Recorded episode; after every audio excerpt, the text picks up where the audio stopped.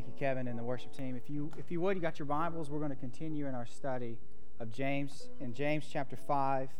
So if you would, take your Bibles and flip there. And it's been one of those crazy years, obviously. And one of the, the most common things that I hear from people that I see um, in some way, shape, form, or fashion on social media is one of the most common things that I hear is, man, I'm tired. I'm exhausted. I'm weary, just worn out. I hear that. I see it in people's faces. I, I get it. I'm there. I'm tired. Taylor and I have had conversations about this. Just the exhaustion that this year has brought, you know, the changes that have had to come about at our workplaces, the threats to people's way of life, the uncertainty of the pandemic, and just all the other junk that goes along with life in a fallen world in a quote unquote normal year. We get it. But as we talked about last week, I am very thankful. Very thankful for a God who meets us in our weakness. He meets us in our exhaustion. He meets us in our weariness. And He lifts us up when we approach Him through prayer. Let's look at James chapter 5, verses 13 through 18. We read this last week. We're going to read it again, and I'm going to focus in on that second half. It says, If anyone is anyone among you suffering, let him pray. Is anyone cheerful? Let him sing praise. Is anyone among you sick? Let him call for the elders of the church and let them pray over him, anointing him with oil in the name of the Lord. And the prayer of faith will save the one who is sick, and the Lord will raise him up. And if he has committed sins, he will be forgiven. Therefore, confess your sins to one another and pray for one another that you may be healed. The prayer of a righteous person has great power as it is working. Elijah was a man with a nature like ours, and he prayed fervently that it might not rain. And for three years and six months it did not rain on the earth. Then he prayed again, and heaven gave rain, and the earth bore its fruits. If you would pray with me. Father, we thank you for your word today. Thank you for the truth that it speaks. I pray that you would enlighten our eyes by your Spirit, that we may meet your Son, Jesus, in the text, and that we may walk away transformed by the message of James chapter 5, verses 13 through 18. In Jesus' name I pray. Amen. So, if you remember the context of the book of James in general, James is writing the people who have undergone significant trials. In, in, chapter 5, we see the insight into some of those trials, and that is there's a, a wealthy class who do not know the Lord who are oppressing uh, the poor. They're oppressing the laborers and, and, and that are part of this this group that James is writing, but also they're meeting persecution and opposition just generally from the Gentile nations that they're scattered among and their Jewish uh, countrymen who uh, have not accepted their Christ, but they've rejected him. And so these people are in this time of trial and tribulation, and they're in that same point of weariness and just weakness that many of us feel during this year. And if you recall from last week's discussion, the New Testament uses six words that we are often that are often translated as sick, and James uses two in this passage, the two times that you see sick. And the first is this word astheneo, and it means feeble, weak, and without strength. It's a powerlessness. It's, it's this feeble sickness, is what, is what the idea is there. And then the, the second word is kamno, and it highlights a little bit more of the weariness of the soul and spirit that focuses on distress to the point of sickness. Now, Randy talked through those in detail last message, so if you missed last week and you want to catch up on, on the reasoning behind that, last week online, you can go on mbchurch.com and catch it or on YouTube. But it's in these points of time that James is highlighting, in these points of weakness, these moments of powerlessness, these, these weariness of soul. It's in these seasons that James is highlighting in, this, in these few verses the blessing of prayer and the amazing gift the local church is uh, to, uh, to us. And when we say the local church, we mean both her pastors and the members. So everybody coming together is a gift to God's people. And it's these people that James is calling in this passage to have a depth of love and compassion towards one another as they practice uplifting ministry to the weak and weary and the burnt out in this world. And in this, in this passage, one of the things that comes abundantly clear, and it's a unified message, and that's this, is that God is compassionate, He is merciful, and He cares for suffering Christians. So if you're burnt out, if you're weary, you're tired, hear this because you can be confident in this truth, and that is this that God desires to lift you up through prayer. And He gives you pastors and a church family to come alongside you in prayer in order to help you in your weakness. That's, that's a good truth. God, one, desires to lift you up through prayer, and He has given you a church family who, who have elders or pastors and, um, and fellow members that, that come alongside you um, in their weakness. So, why is this prayer ministry uh, effective? Is the question we want to ask. So, let's look at verse 15. It says this And the prayer of faith will save the one who is sick, and the Lord will raise him up. And if he has committed sins, he will be forgiven. So, last week, as we had a little bit of a Greek lesson, we're going to have a, a smaller, brief lesson uh, this time because there's a couple words and some ways that these sentences go together that I want to highlight.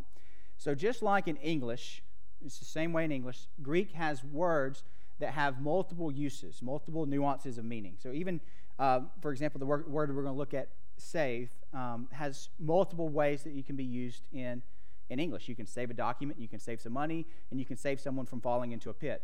All of those have very different uses and meaning. Now, that's not the Old Testament, I mean, the, the ancient Greek usage of the word save, but save, nonetheless, had different nuances of meaning. And when Bible translating committees are translating the Greek into English, it's, they try as much as they can, or at least the ESV and the NASB, uh, New King James Version, try as much as they can to not translate the text for the people, but to interpret, I mean, not to interpret what the text is saying, but translate what the words are saying, and leaving the act of interpretation up to the reader or the teacher. So oftentimes, committees will choose the broadest term uh, and leave the work of interpreting the nuance of meaning up to the reader and the teacher. So it's this way with the word save, it's this way with the word and with the word sick. So we talked about sick last week, and it's the word in verse 15 is that kamno, it's that weariness of soul and spirit. But save is, is another one of those words, and it could mean like two things. It could mean save from peril, like save from hell, save from falling in a ditch, save from uh, any kind of disaster. But it could also mean restore, as into make one whole, uh, either spiritually or physically. And I think it's the second idea of restoring that James is trying to communicate in this passage. Uh, and while the ESV left it saved, the NASB went ahead and translated it as restore. So we see that, that the prayer of faith will restore the one who is weary, and the Lord will raise him up. And that word that we translate and, it's just a simple conjunction. But the conjunctions in the ancient Greek had a, a, a broader uh, function, not just communicating a simple idea of where one conjunction means one thing, but they had a, a little bit broader usage where it was relating, especially when two thoughts or clauses were involved. This conjunction and, or kai is what it is in the Greek, would relate these clauses in a variety of different ways. Sometimes it was talking about consequential action. This happened and then this happened next. Sometimes it talks about, you can be translated also. Sometimes it, it, it talks about cause and effect or the result of something. And you don't have to know Greek to, to be able to see some of these insights. You just need to be a good study and I mean a good and careful student of the English Bible and examining how different clauses or thoughts relate to one another. So, for example, throughout the books of James, there are a few instances where two clauses are linked by the word and, and where the second clause um, relates to it in a little deeper way than just a simple, uh, what we would potentially think when we see the word and. Um, so if you look in chapter 3, there's this, there's this passage when he's talking about the tongue. He says, The tongue is set among our members, staining the whole body, setting on fire the entire course of life, and is set on fire by hell uh, itself, or is set on fire by hell. So the, the relationship between those two clauses, the, the tongue is set on fire by hell, and it's setting on course the entire uh, course of life. The tongue sets on fire the entire course of life because the tongue is set on fire by hell we're seeing it's explaining why the first clause is the case. Or when you look at um, in chapter 4, it says, Draw near to God, and he will draw near to you. We draw near to God in faith that he will draw near to us. We're believing that God will draw near to us as we draw near to him. So that second clause, it, it does happen, you know, and that kind of this happened and this happened, but we're believing this second clause to be the truth as we act out that first clause. So when we look at this passage, it says the prayer of faith was, you know, saves the sick and the Lord will raise him up. A, a way to, an alternative translation for this verse would be this. And it says, and the prayer of faith will restore the one who is weary, for the Lord will raise him up. And if he has committed sins, he will be forgiven. So the prayer of faith will restore the one who is weary. Why? Because the Lord will raise him up, and the Lord will raise him up. It's this is explained and described by the second clause, and that's how they relate together. And this communicates a powerful and important point when we're talking about prayer, and that is this is that the power of prayer is not in the individual praying, but in the Lord. The power of prayer is not in you, it's in God. He will restore the weary, He will forgive the sinner. So if you are weary, if you're tired, if you're burnt out, and you think that this message is just one more burden on your back, one more standard you can't meet, one more thing to do in the midst of your crazy schedule already, I want you to be set free from that. The prayer of faith is not a test of strength, it's an admittance of weakness. If you're genuinely in Christ, God is not withholding his restoring power because he thinks your faith is too small. He may not be answering your prayers in the way that you think he should be, but that's because his sovereign wisdom is at work. He's not answering your prayers because you haven't jumped through enough faith hoops. People who torment people and saying you just need to have more faith, their tongues are full of lies and it's venom. God already has set the standard for the amount of faith that He requires, and it's the size of a mustard seed. Because faith isn't about you. Your faith is only as strong as the object of your faith. And the object of your faith, if you're in Christ, is omnipotent. He's all powerful. He's Jesus Christ, the Son of God, who took on flesh who lived in our place, who died in our place, who resurrected from the grave. That's who our faith is in. And when we feel weary and we feel weak, and all we can utter out is a simple, Lord, just help me, He hears it and He answers it. God is not up there on His throne waiting for you to jump through hoops. He is a good Father who gives good gifts. So when we are not getting our prayers answered in the way that we would think that they should be answered, we can trust in his goodness with the idea that God knows better than I do. He will restore the weary. So if you are weak, call out to him. If you're burdened, call out to. He will restore you in your weariness, and he will forgive the sinner you have committed sins and you call out forgiveness, I want you to hear me say this God will forgive you. And that's good news because we have all royally messed it up. I've messed it up. You've messed it up. None of you are righteous. I'm not righteous. We're all a bunch of sinners.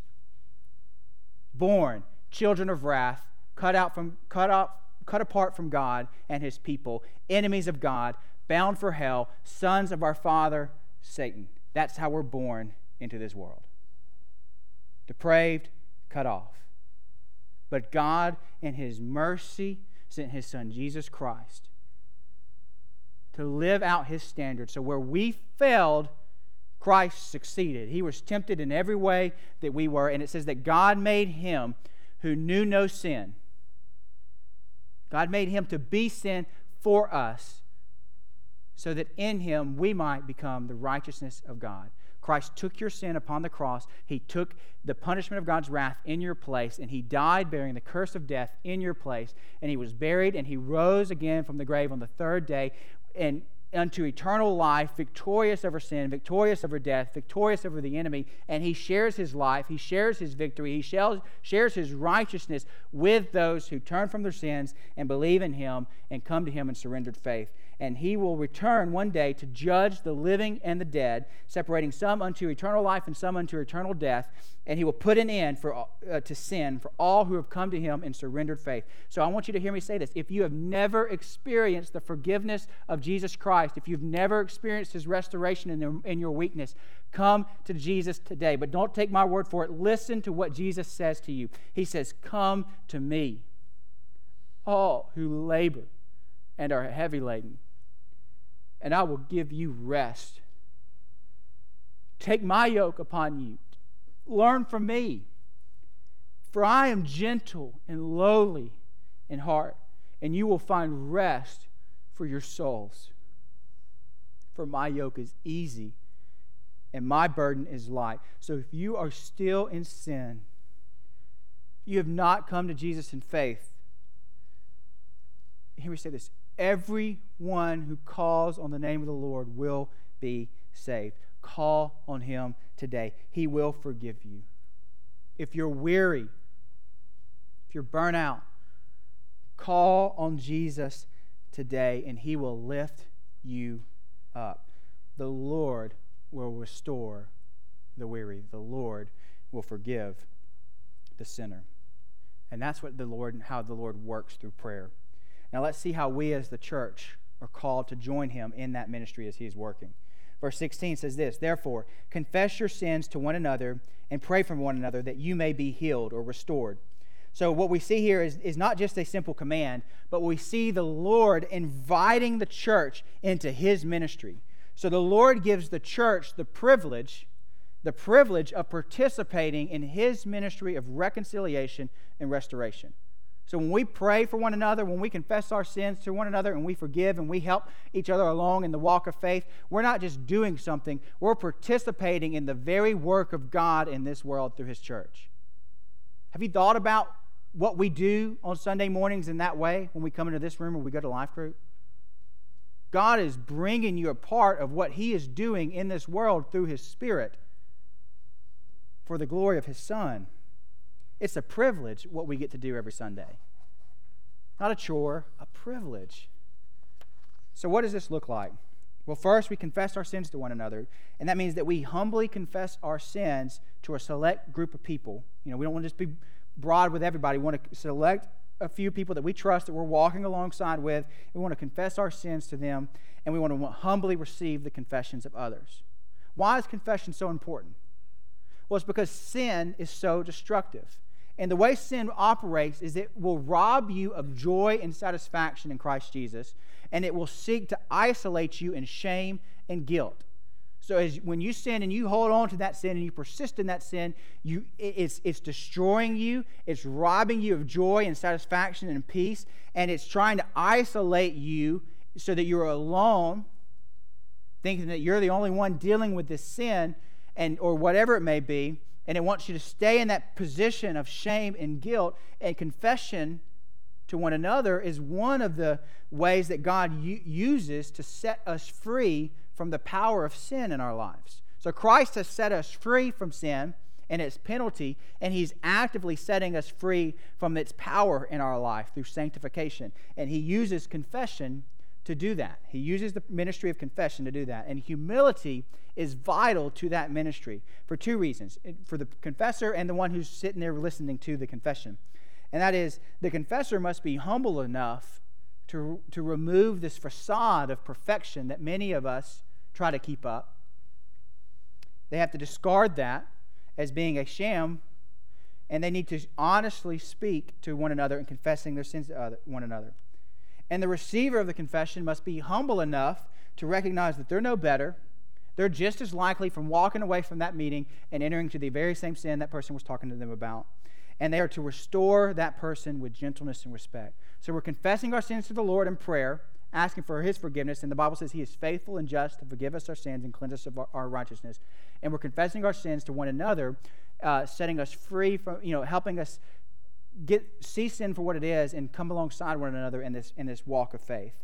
And And then the second thing that we're called to do is we're called to be eager to pray for one another restoratively.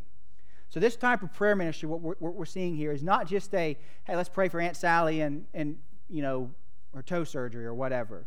I mean, we want to we want to pray for sick family members. We want to pray for people going to sur- surgery. But this type of praying for one another is deeper than that. It's not less than that, but it's more than that. Because this type of prayer ministry comes alongside one another in their weaknesses, in the days of sorrow, in the days where you feel so burdened by the day's events that you don't feel like you can get out of bed, in the days where you feel you're, you're nervous, you're frustrated, you're struggling to love one another, it's in those moments that this prayer ministry is meant to come alongside one another. You're supposed to have people that you're going through this life with together, who's pursuing Christ alongside you, seeking to live for the kingdom of God, and you pray for one another, fortifying each other in prayer, coming alongside one another in our weakness. We're, we're, when we're weak, we can seek the Lord and He will lift us up, but sometimes we need people to come alongside us and help us. And that's the type of prayer ministry that we're talking about here. It's a prayer ministry for the burdens of the soul. That's what we're seeing here. It says, then you will be this twofold ministry working together results in the healing, or that is the spiritual restoration of an individual as they're in their journey of sanctification in their, this life. That's what we see. We're walking through this life together bearing one another's burdens, confessing our sins to one another, and restoring one another in a spirit of gentleness. And this is exactly what Paul says in Galatians chapter 6, verses 1 through 2. He says, Brothers, if anyone is caught in any transgression, you who are spiritual should restore him in a spirit of, th- of gentleness, and keep watch on yourself, lest you too be tempted. Bear one another's burdens, and so fulfill the law of Christ. Now, there's a lot of places where this ministry that can take place, and it's best done with a handful of brothers and sisters who you trust and are pursuing Christ with. But at Meadowbrook, the best place for this to, to occur at is life groups. And if you haven't connected with a life group, hear me say this. Life groups are an incredible source of God's ministry towards you at Meadowbrook. You're missing out. It's a place of community where we live out the fellowship described in Acts chapter 2, verses 42 through 47. Now, none of them are perfect. Trust me, I know some of the teachers, they're not perfect. I'm not perfect. It's, it's, but there are places of community where we can pursue life together for the kingdom of God. That's what life groups are meant to be. And it's not uncommon. In fact, it's actually the norm that when someone's going through something, that, and I find out about it, or Randy finds out about it, and we reach out to that person, the life group has been on the ground days before we would. One time there was someone in the hospital. It was Charlie Skaggs. I was calling Charlie. I said, "Hey, this person's in the hospital." I said, "Oh, well, I went there yesterday. Someone's there this morning, and we have meals lined up for them for the you know the next few weeks." And I said, "All right, well, I don't know why I'm here, so I'm, I'm going to go say hey to them and say, but that's the that's the norm for life groups. It's it's this community that comes alongside one another. So if you're not connected with one, please, you. I don't say this to, to build anything up build up the teachers and build up myself. I do it because I love you. Connect to a life group. Engage in that life group. If you're like a once a month person in life group, or you're, you know, plug in even deeper into the community of life group. You will not regret it. God will minister, administer His grace to you in ways that you have you, you can't even uh, fathom through the ministry of life group. It's so important. We love it here at Meadowbrook. Now, I want to address people who are engaged in their life group now, and two people in that. So, if this type of depth of relationship does not exist in your life group right now, why is that the case? Why not? Where we see this, this spirit of humility that results in the confession of sin to one another, not necessarily in the whole community of the life group, but just in pockets of people that are talking and praying for one another in a way that is actually bearing the burdens of the soul. Why, if that doesn't exist in your life group, why not? If you're a teacher in this room, I encourage you, I challenge you, be intentional to lead your groups in this way. Lead out in this. You know, it may mean that you teach a little bit less and leave more room for pray in this kind of conversation um, to happen. It may mean that you, you encourage your group to be there on time so that you can have these kind of conversations and not feel so rushed. It may mean that you add different things that you're doing throughout the year outside of life group. I don't know what it means for your life group, But whatever the case is, consider how you can lead your life group, whether you're teaching students or you're teaching adults or even children. How can you lead your life group to this type of restorative ministry of confession and prayer? And then, members of life group, are you engaging? Are you engaging in, in the community of the group? Your teachers are preparing, they're praying, they're seeking to shepherd you as a group, but if you are not engaging the class in meaningful discussion with healthy vulnerability and initiating this type of ministry yourself, it's just not going to happen. Or if it does, you're not going to be a part of it. And you're going to miss it still, even though you're attending. Humble, and humble confession and restorative praying is a team effort, not a one man show. And it's not a waste of time. For in the very next stroke of his pen, this is what James says. He says, The prayer of a righteous person has great power as it is working, or is both powerful and effective. For the righteous person, your prayers are effective because God hears them and he responds to them. Now, we are not righteous on our own merits. The best righteousness that we can produce is filthy rags before God. But our faith in Christ makes one righteous, and in that position, it grants us access into the very throne room of God because our righteousness is the righteousness of Christ that's given freely to us in salvation.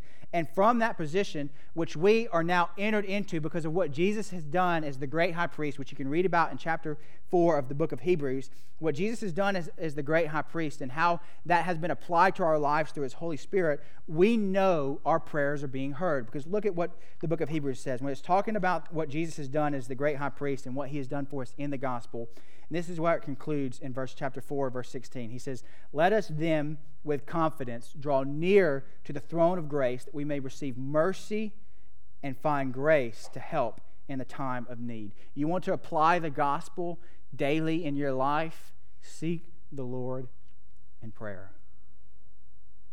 We have been given a position into the Holy of Holies as priest unto our God. It is a special privilege that we so often lose sight of.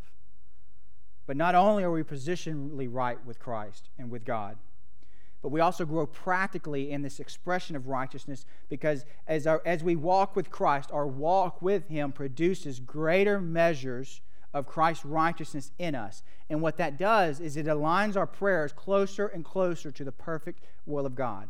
So as we, as we grow and mature in Christ, we grow and mature in our prayers.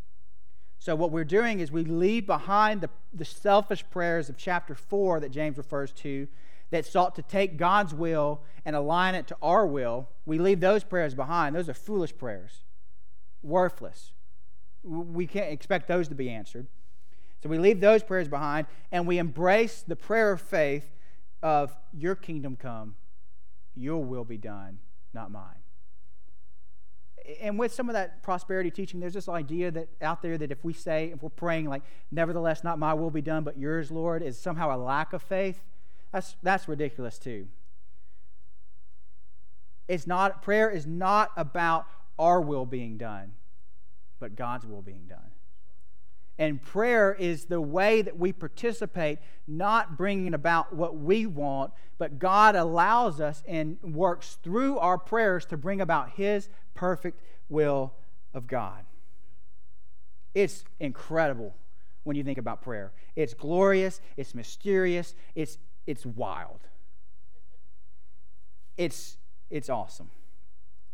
And this is why I like using the Bible to, to guide some of my prayers whether it's a quiet time or looking at the Psalms and using the Psalms to kind of guide the way I'm praying. Because when we use the Bible to guide our prayers, and if you're studying with the Meadowbrook curriculum, you're going to get an opportunity in chapter 3 of Ephesians to do just this and practice this thing.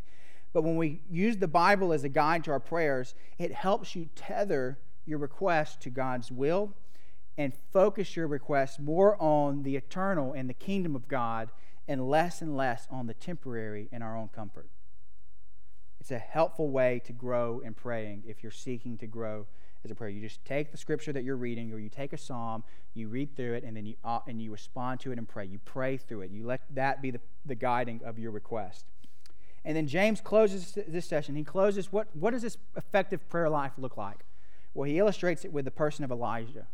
Now, Elijah, if you remember, he lived in similar, a similar time as the audience of James, and he, similar time as us as well. The faithful in Israel were the minority, and the rich and powerful, led by King Ahab and Jezebel, were worshiping idols and they were committing grave injustices. They oppressed the poor, they slaughtered their children and worshiped to idols, and they murdered prophets of God. But it says Elijah was a human being just like us. There's no different difference between us and him. He was a prophet. We're made prophets through Christ. And he did some pretty cool things. But he was a human being just like us. He sinned, he messed up. But you know what he did? In this culture of compromise and persecution, Elijah believed in God and he walked with him and he prayed that the will of God would be done. Because if you remember from the story when it's talking about this rain, God first told Elijah that there would be a drought. And then when the drought's coming to an end, God tells Elijah first that the, the that rain is going to come. And it's in response to the God's word that Elijah begins to pray for the drought, and then Elijah then pray, prays from the rain. So what we see, what we see in the story of Elijah is that he is just simply praying the word and the will of God to come about. And God responded because, of course, he did. It was his will. So the drought comes, and there's this three and a half year period of drought where God is using this to judge the wicked. He's using it to serve justice to the oppressive rich. I mean, the, uh, the oppressive rich. And he vindicates his servant Elijah before all of the pros- pro- false prophets, as you remember the showdown at Mount Carmel. And then he brings about his restoration through the rain. Now, God's work in that prayer and that effective uh, prayer ministry, we see very clearly it was not divorced from the work of Elijah. Elijah's prayers were important. They were part of God's plan about bringing about his will. But and Elijah played an active role in that. So when we pray, it, it's meaningful. It's not, you know, God's sovereignty doesn't discount pray in, in praying. In fact, it elevates the need and the, the, the glory of prayer. But his prayers, Elijah's prayers, were not effective because of Elijah, but they were effective because of the Lord. So we see in this story everything that James is trying to communicate to us. And he's, he's highlighting that same glory and mystery of prayer where we're actively participating in bringing about the immutable and perfect will of God through prayer. Like I said, it's, it's crazy. Prayer is one of those things that is still wild to me. But uh, even more, even more than that, Elijah's story serves as a picture of a broader story. James chapter 5 has been weaving it together throughout. There's this oppression that's taking place in this fallen world, there's suffering that's taking place. But be patient because the Lord's going to return. The day of the Lord is going to turn, and he's going to judge the wicked as God judged Ahab and his followers through the drought and through the slaughter. And he's going to restore his people. Jesus is coming again the wicked will perish, and he will establish his kingdom in perfect righteousness and peace, and he will bring about his ultimate restoration. Now that you can you can bank on this. This world will leave us weary at times. That's just a fact. But you can also bank on this. This world ain't all there is. This world isn't our home. So be steadfast in the trial. Be patient in your prayers.